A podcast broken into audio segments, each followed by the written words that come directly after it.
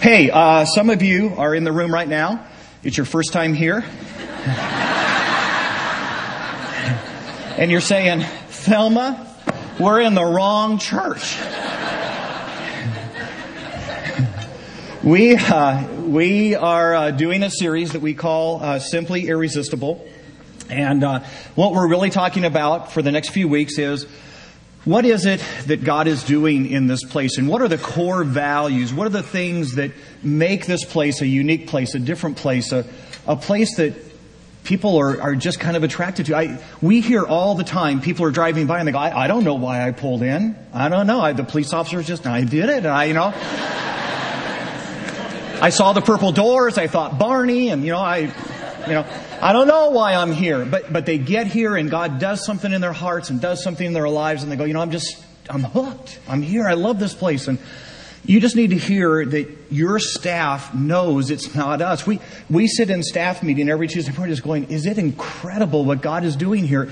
And, and we, we get that the sum total of our abilities and our smarts and, and whatever that is, is nowhere near what God is doing in this place, and that it is truly, honestly God's favor upon us that's happening here. And so then that begs the question for you and I to come back and say, well, why is God's favor here? And, and what is God doing? And I believe that one of the reasons that God is pleased to be doing something in this place is because of these distinctives, these things that we have embraced and said, this is what we are going to be about as a church. You remember last week we talked about the idea of risk. And we said, you know, that may be one of the most defining things within our church because risk is not a thing you hear about a whole bunch in church. And we talked about Peter and the idea that, that although he gets bad rap, the guy walked on water. He took seven steps or whatever it was for Jesus, and the rest of the guys were in the boat. And then we simply said, we would rather be a church that takes seven steps for Jesus and fails than to be hugging the rails of the boat. And, and that we realize that everything that's incredible or amazing that God has ever done has always involved His people getting uncomfortable and getting outside the boat. And, and, so we just said that's, that's who we want to be. We want to be the first ones to jump into the water for Jesus. And today, in case you didn't kind of get the gist, we're, we're going to talk about the future. And, and, and the idea of being a church who is always looking and saying to God, God, God, God, look, we're not content to be here. We're not satisfied in this moment. What is it that you still want to do with us? What is it that, that you prepared us before, before we were even born? Why did you dream of a church here? And, and what is next for us? And so we're going to talk about that today a little bit. What, does it mean to be that type of church? A next church a future thinking church. So let's pray real quick, and then we're just going to dig into Scripture and talk about this a little bit today. Dearest Heavenly Father, we we come before you. And, and God, I just want to say out loud, I love being here. I, I am so thankful just to be a part of what you are doing. And I just say out loud, God, it's you, but thank you, thank you, thank you for inviting me. And God, I just ask that you would take us as a church and that you would just hone our hearts in on those things which have been, I believe, the values that have delighted your heart and have been part of what you've done so far. And God, that we would become even more committed, even more sold out to being the kind of church, to being a simply irresistible presence in Chandler, Arizona. God, this we ask in Jesus' name. Amen. When I'm uh, growing up, there was a church in our community that was absolutely vibrant. I mean, it was the church. You, you, could not live within our community and not hear what was going on at that church. I didn't even attend that church, but I was almost jealous of that church because God kept showing up over there and you just went, how is that and, and, and why isn't that happening at my church? And, and, and it was just an amazing, amazing, powerful moment within the, all the neighborhoods surrounding that particular church. I drive by that church every once in a while and wonder when did the glory leave? When did that moment get lost? Did people change their minds? Did, did sin, what happened that that church is no longer a place of glory? And, it, and it's no longer a place where God seems to show up every single Sunday. I think maybe it never was a decision. I think maybe from the very beginning, their DNA was set so that their lifespan, their glory span was going to be short. You realize that every church is like a human. There's a life cycle. There's a life expectancy to a church. But that life expectancy can be changed based on where the hearts of the people are. See, some churches have very short life expectancies, and some go tremendously long. And I believe the answer to that is what we're going to talk about today. It's what they place their eyes on.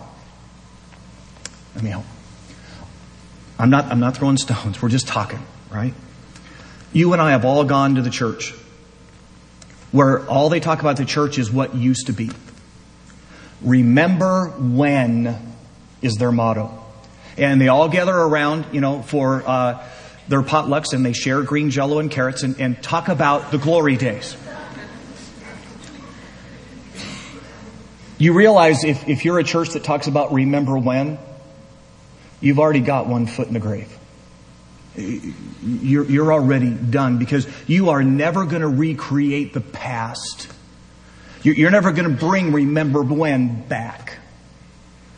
And, and how much healthier to say, no, no, no, what could God do than to say, remember when God used to show up. And you just need to hear me say, if we ever become a church of remember when, if we're ever sitting around saying, remember when God used to move in our services? Remember when lives used to get changed? Just count me out, man. I'm gone. And I hope you're gone too. I hope your heart would never be satisfied to be a church of remember when. Some of us have visited churches that look healthy, look vibrant, but if you were to dig down just a little bit, you, you would find out that they are churches of here and now. See, they're, they're drunk on their own success and they would say, no, no, no. We are completely, completely happy. We like the way we are. We like who we are. We like who's in the room. And the truth is, we're not sure if there's even room for anybody else. Because if somebody else came into the room, they probably wouldn't like them very much and they would ruin us. So we'll just, we'll just stay us. We'll just, we'll just be us because I like us. And, and don't bother me with them because them are weird.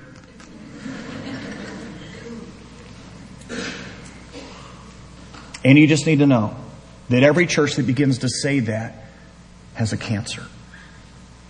And their life expectancy has already been determined. Because you will live only as long as the people in the room. And I just want to suggest that there's a third type of a church, that there's a third way of thinking about this. That that's not about remember when and it's not about me and now and we're okay. That's a church that says, I wonder what God still wants. I wonder, you ready? What's next? Because see, as long as you and I are always available for God's next, there's always life. Next. Grab your Bibles this morning. We're going to take a look at a king who was the king of me and now. And he sells out next. He misses next because he's pretty sure it's about what makes him happy, what makes him content, and he's pretty sure that his own success is enough success, and therefore he sells and gives away next. If you have your Bibles, you can go with me. It's Second Kings. And if you're not real familiar this morning, if you just go to the front of your Bible, Second Kings is an Old Testament book, which simply means it's toward the front. So you can go to the front and start turning to the right. I'll give you a huge hint. If you get to First Kings, you're close. See, the Bible's not as hard as you thought, right? Second Kings, chapter 20. We're going to jump into the life of a king by the name of Hezekiah. And I'll, let me give you just a little bit of background while you're still going there. Hezekiah is a good king. Matter of fact, scripture is going to say Hezekiah is a good king. This isn't a carnal man. This isn't an evil man. He's a good man. The problem is he is a man about me and he is a man about now, and he is going to give away next. See, if you had gone back and looked at the reign of Hezekiah, he actually came in in a very troubled time in the life of Israel. There was all sorts of idol worship going on. Hezekiah tore down the idols. He came to the people. He said, no, no, no, no. We're going to worship God. If you had looked at the reign of Hezekiah, you would have said, no, no, no. This, this guy is right, right on track. He is a king of me. He is a king of now. And his legacy dies with him because he sells out next. 2 Kings chapter 20. In those days, Hezekiah became ill and was at the point of death. The prophet Isaiah, son of Amoz, went to him and said, This is what the Lord says Put your house in order because you are going to die. You will not recover. That's a bad visit from the preacher. Yeah? Hezekiah turned his face to the wall and prayed to the Lord, Remember, O Lord, how I have walked before you faithfully and with wholehearted devotion and have done what is good in your eyes. And Hezekiah wept bitterly. Before Isaiah had left the middle court, the word of the Lord came to him, Go back and tell Hezekiah, the leader of my people, this is what the Lord, the God of your father David says.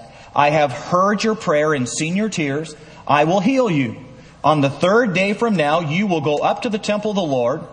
I'm going to add 15 years to your life, and I will deliver you and this city from the hand of the king of Assyria. I will defend this city for my sake and for the sake of my servant David. Now, guys, at, at this point, you and I ought to be amazingly encouraged because you realize what just happened. Isaiah comes to Hezekiah and says, Hezekiah, you're, you're dead. God's already decided that's how the plan works. You're going to die. We're moving on. And in that moment, Hezekiah makes an appeal. He says, God, God, God, wait, wait. I've been faithful. I, have been an obedient king. I've been a good, godly king. Please, please, please don't let me die. And God says, okay. All right, I'll give you 15 more years, which, which ought to encourage you and I to simply say this. You realize prayer changes things. That, that something happens when you and I pray. And it's actually possible to say to God, God, wait, wait, wait. I know this is, but could we? And the prayer changes things. Matter of fact, Scripture simply says this the prayer of a righteous man or woman changes things. Scripture would say it avails much. Prayer makes a big difference, is what Scripture is simply saying. So it's a great moment. It's a cool moment. It's a God moment in the life of Hezekiah. Everything's good at this point. It's what Hezekiah does with the 15 years that's a problem. It's what he does and doesn't do next that will forever mark him as king. Jump with me down. Verse 12. At that time, Merodach Baladan, son of Baladan, king of Babylon, sent Hezekiah letters and a gift because he had heard of Hezekiah's illness. Hezekiah received the messengers and showed them all that was in his storehouses the silver and the gold and the spices and the fine oil, his armory, where all his weapons were, and everything found among his treasures. There was nothing in his palace or in all of his kingdom that Hezekiah did not show to them. Don't let what just happened pass. You get what's happened. The king of Babylon hears that Hezekiah was on his deathbed. And, and, it, and it's, the word's gotten out. You don't recover from this. He's, he's a goner. It's a matter of days. And now Hezekiah's up walking around. And so the king of Babylon goes, What was that? What, was it a false report? Did, did someone exaggerate? What, what, what, what was that? So he sends messengers to Hezekiah to say, Hezekiah, you're alive. Really? What happened? And in that moment, Hezekiah starts the first in a series of lifestyles of the rich and famous. He, he, he walks these messengers around his house and says, Man, dude, have you, have you seen how much stuff I've got? Have you seen my widescreen fountain?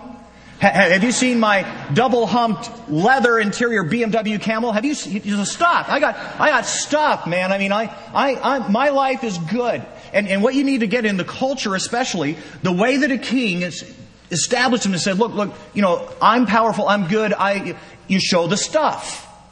So he's walking around saying, you want to see the glory of Hezekiah?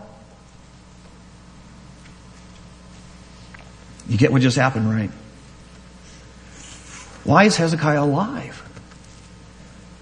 Because he prayed.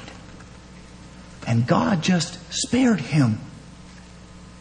And in that moment, in that moment, what does Hezekiah do? He steps into the glory. See, here's, here's the thing. Don't you think God knew when Hezekiah prayed that if he healed Hezekiah, that the king of Babylon was going to go, huh? And that a messenger was coming.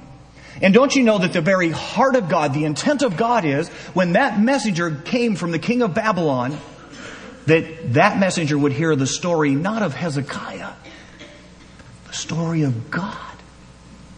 And that the glory of God would be told, and that messenger would go back to Babylon and report it, and suddenly maybe the king of Babylon would be saying, wow, maybe the God of Israel is stronger than the gods of Babylon. See, God, God was trying to touch a life, to turn the glory. And instead, Hezekiah steps into the glory.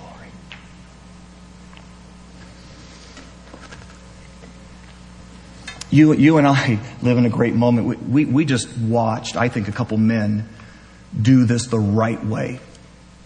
How many guys saw the Super Bowl? Okay, all right, a couple of us. Big sports church, you can tell. How many guys saw figure skating last week? All right. So, it, it, it, you guys may not have, you may have missed, may not have seen. Two guys, two coaches, getting ready to play in the Super Bowl. Uh, Lovie Smith on, on the one side for the Indianapolis uh, Colts. Uh, Tony Dunn. Oh, I'm sorry, for the Chicago Bears. I blew that. All right. Don't throw anything. All right.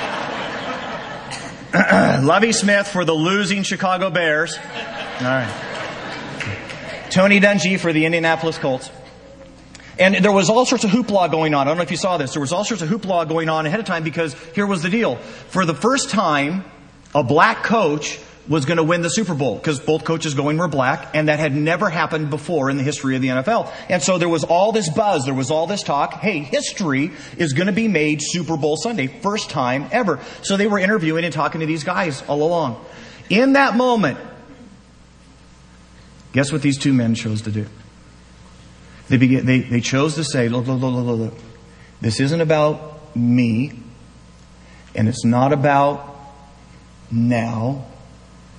It's about Him and what He wants to do with this moment. And, and I don't know if you saw, but uh, USA Today, full page spread, taken out, picture of Lovie Smith, picture of Tony Dungy. And, and, and here's what it says. On Sunday, one of us will be world champions. It's the ultimate goal. But we know that there is a more to life than football. Even when you achieve the ultimate, something better lies beyond. We're pro football coaches, but we are also men of faith, a faith that defines who we are. It comforts us in tough times and produces hope in the midst of adversity. It is through our common faith in Jesus Christ that we have individually experienced God's love and forgiveness.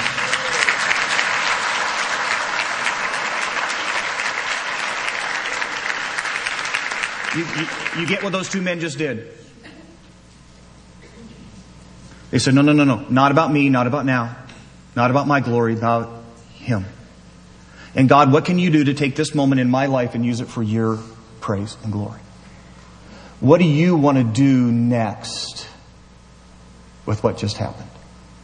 Tony Dungy standing up on the stand receiving the trophy after the game was over, Indianapolis won, stood there and said something along this effect. They had said to him, Tony, how does it feel to be the first black coach to win uh, the Super Bowl? You got to be proud. Got to got to be a major life moment. Tony Dungy said, "You know, I am. I'm thankful. I'm thankful to be here. I'm thankful to be representing all the black coaches in the NFL. But I am more proud that I stand here today as a follower of Jesus Christ. Showing that you can reach the highest pinnacles of life with Him and you don't have to do it that other way.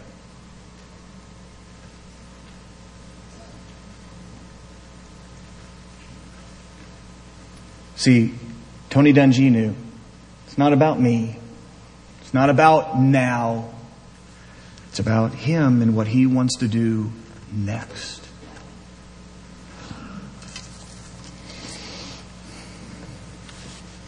See, my, one of my deepest fears is that you and I ever become a church that thinks it's about us. And it's about making us happy. And it's about making us comfortable. And it's about doing a service that we all like.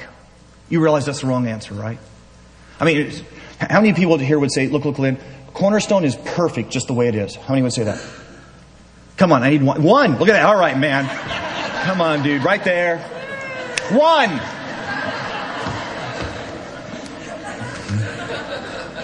Which is good because I don't even like it exactly how it is. You know, I mean, I go, I go, purple doors? What is that? At Barney you live here? What is that? You know, I mean, purple doors. I'm the senior pastor. I don't like everything that goes on here. But here, here's the reality.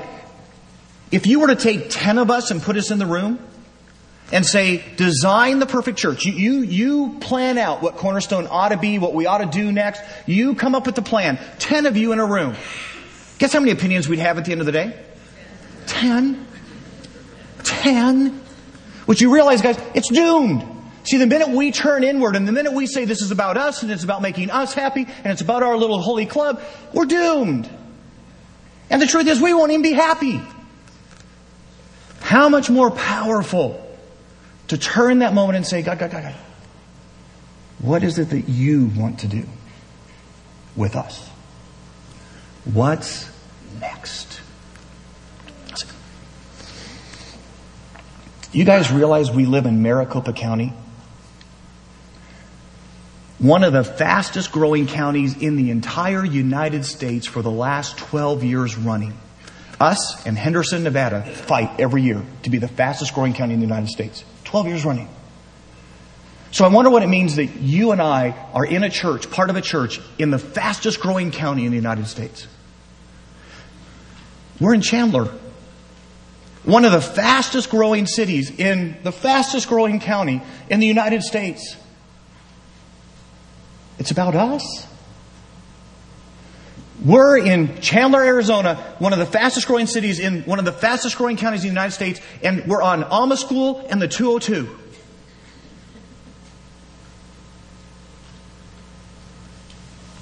And I don't know about you, but I look around Chandler and I don't get the sense that Chandler has figured out God yet. I, and is it possible? It's not about us. It's about what God wants to do with us in Maricopa, Arizona, Chandler, on Alma School in the 202, to make himself famous. To do that.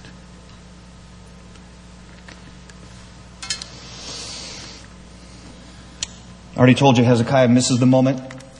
Hezekiah believes it's about him and about making himself happy and about the here and the now and Watch what he does next. Verse 14. Then Isaiah the prophet went to the king Hezekiah and he asked, What did those men say and where did they come from? Oh, they're, they're from a distant land, Hezekiah replied. They came from Babylon.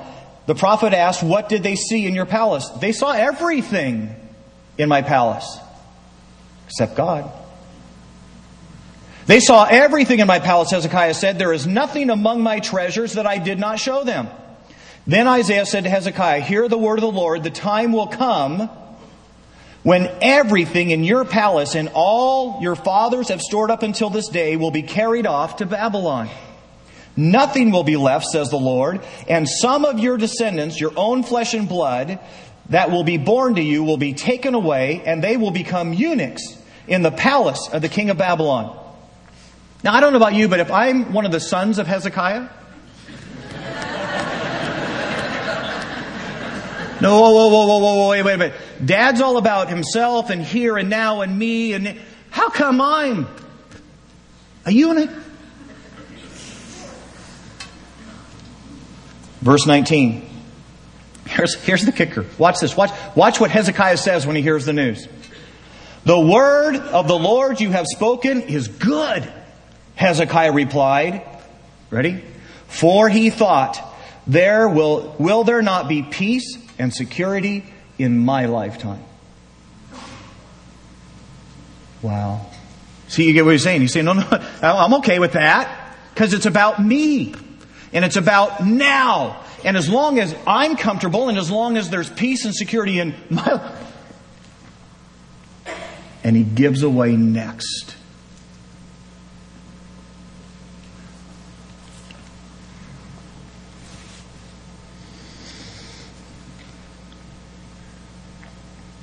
That you and I, that you and I would ever say to God, long as I'm happy, long as church is the way I want it to be,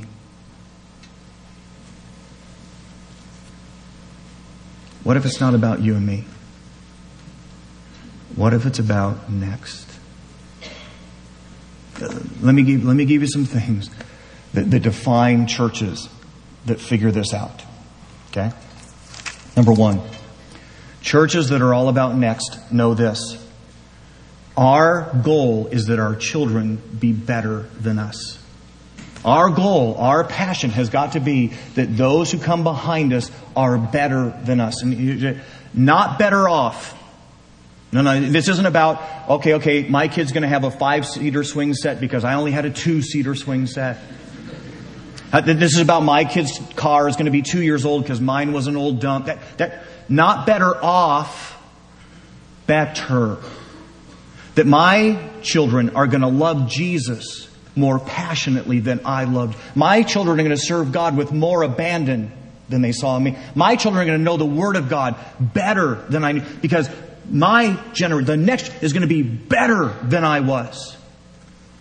It's what a church of next says. You ever seen a relay race? Yeah. It's not a trick question. Okay. You realize relay race, you take the baton from the runner before you. You ready for this?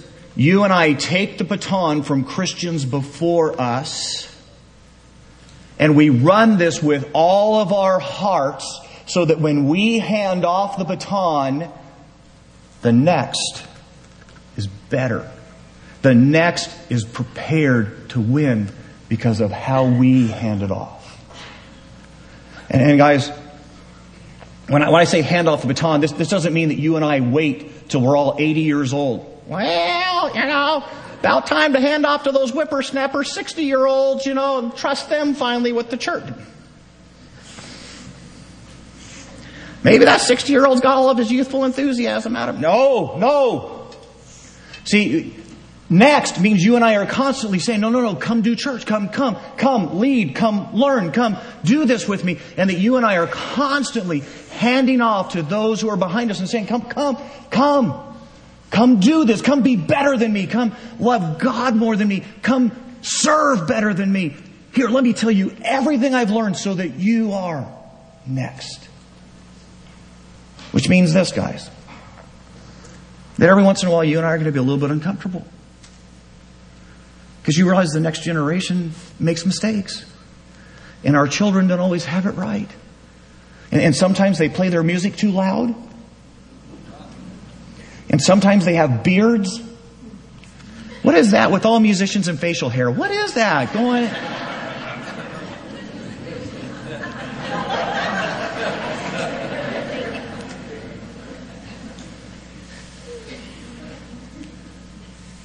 And somewhere our hearts have to say, no, no, no, no, no.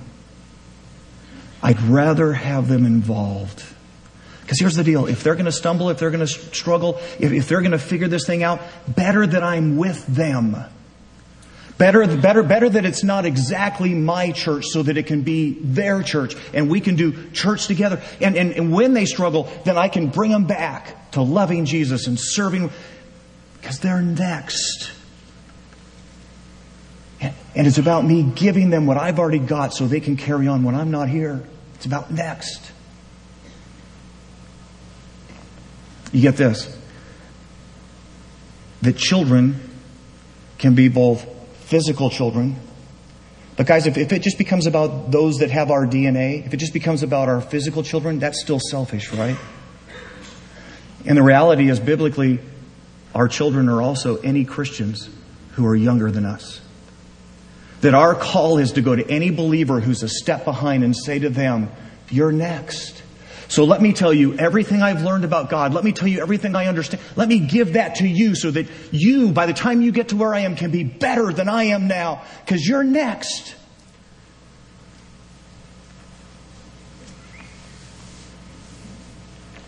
Junior year of high school, this little freshman kid in our youth group starts following me around everywhere.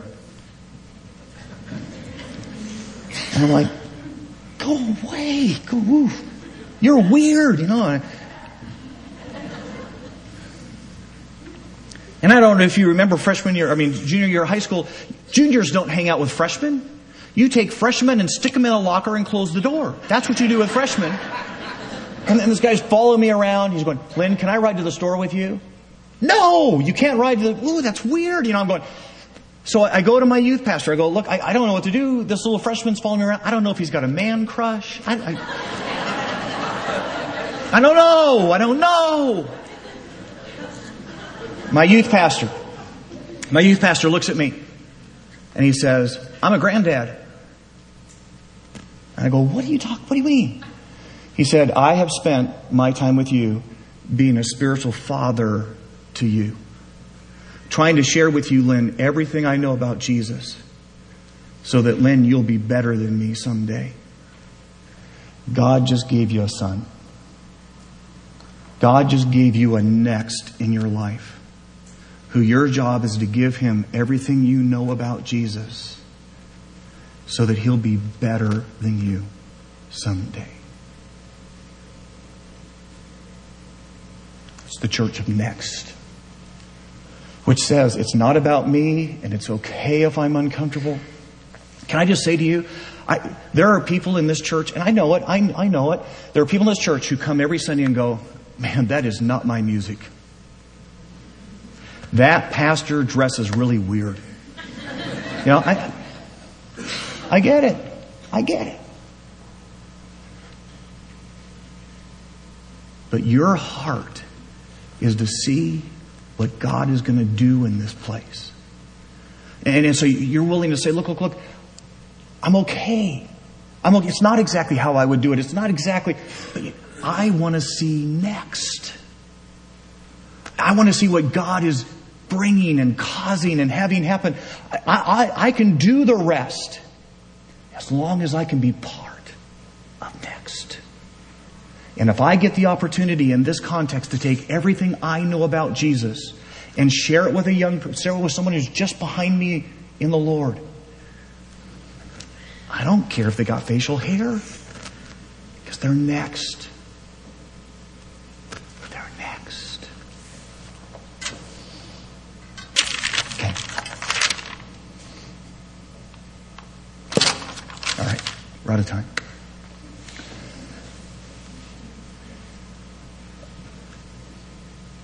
I want to tell you how proud I am to be the pastor of this church because this church has always been a place of next. See, we just built a building out there.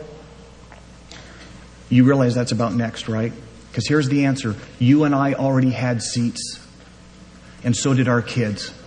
So why did we just sacrifice and why did we put that big pile of bricks together? Because we said, what's God going to do next? We just, we just built a building over here and, and, and we're putting a whole bunch of wacky world stuff. I think I told you about that. It's kind of like one step down from Disneyland for our kids. And you go, whoa, whoa, whoa, whoa why are we doing that? We're doing that because McDonald's has such great food. No, no, no, no. Why do people end up at McDonald's? Because it's got a great playground. And their children go, please take me, please take me. And we said, what would it be like if you had a church where children were saying, oh, I gotta go, I gotta go, I gotta go. And when they got here, we shared Bible with them. See, that would be next.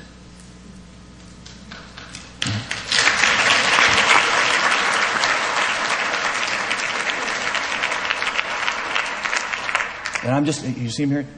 We're okay as long as we are always a people of next.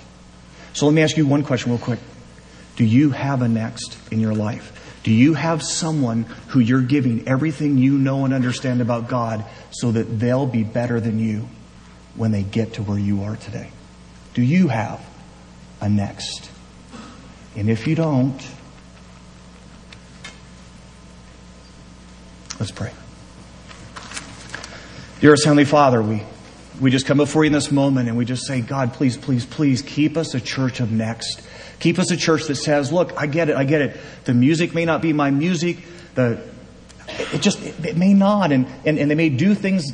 I don't care if I can just be part of next because it's not about me and it's not about now. It's about the people who come behind us loving Jesus more, serving God more fervently, believing their Bibles more deeply because I was willing not to have my church, but to create a place where they could come and be next. Oh God, show us what you're going to do next.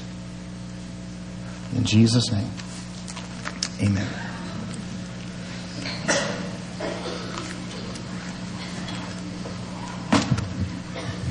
And next, we're going to do communion. And uh, if you haven't been here before, I just want to say that uh, communion here is open to everybody who knows Jesus Christ as their Savior. So if you're a believer, you've asked Jesus Christ in your heart, in just a minute you feel absolutely free to go any of these tables or all around, get your communion, head back to your chair. I think it's kind of a cool Sunday to do this. Because you realize when Jesus hung on that cross 2,000 years ago, he wasn't thinking about me and now. He was thinking about us. Next. Isn't that powerful? So for you and I to go to this table and say, Jesus, thank you. thank you that you were not a savior of me and now, but instead a savior of next, because I was next. And we just celebrate that together. Let's pray. Dearest Heavenly Father, thank you. Thank you for a Savior who prayed in the garden, not my will, but thine. And who went to the cross, not for himself, but for us. And God, we just celebrate that. We praise you for that. We lift your name up. In Jesus' precious name, amen.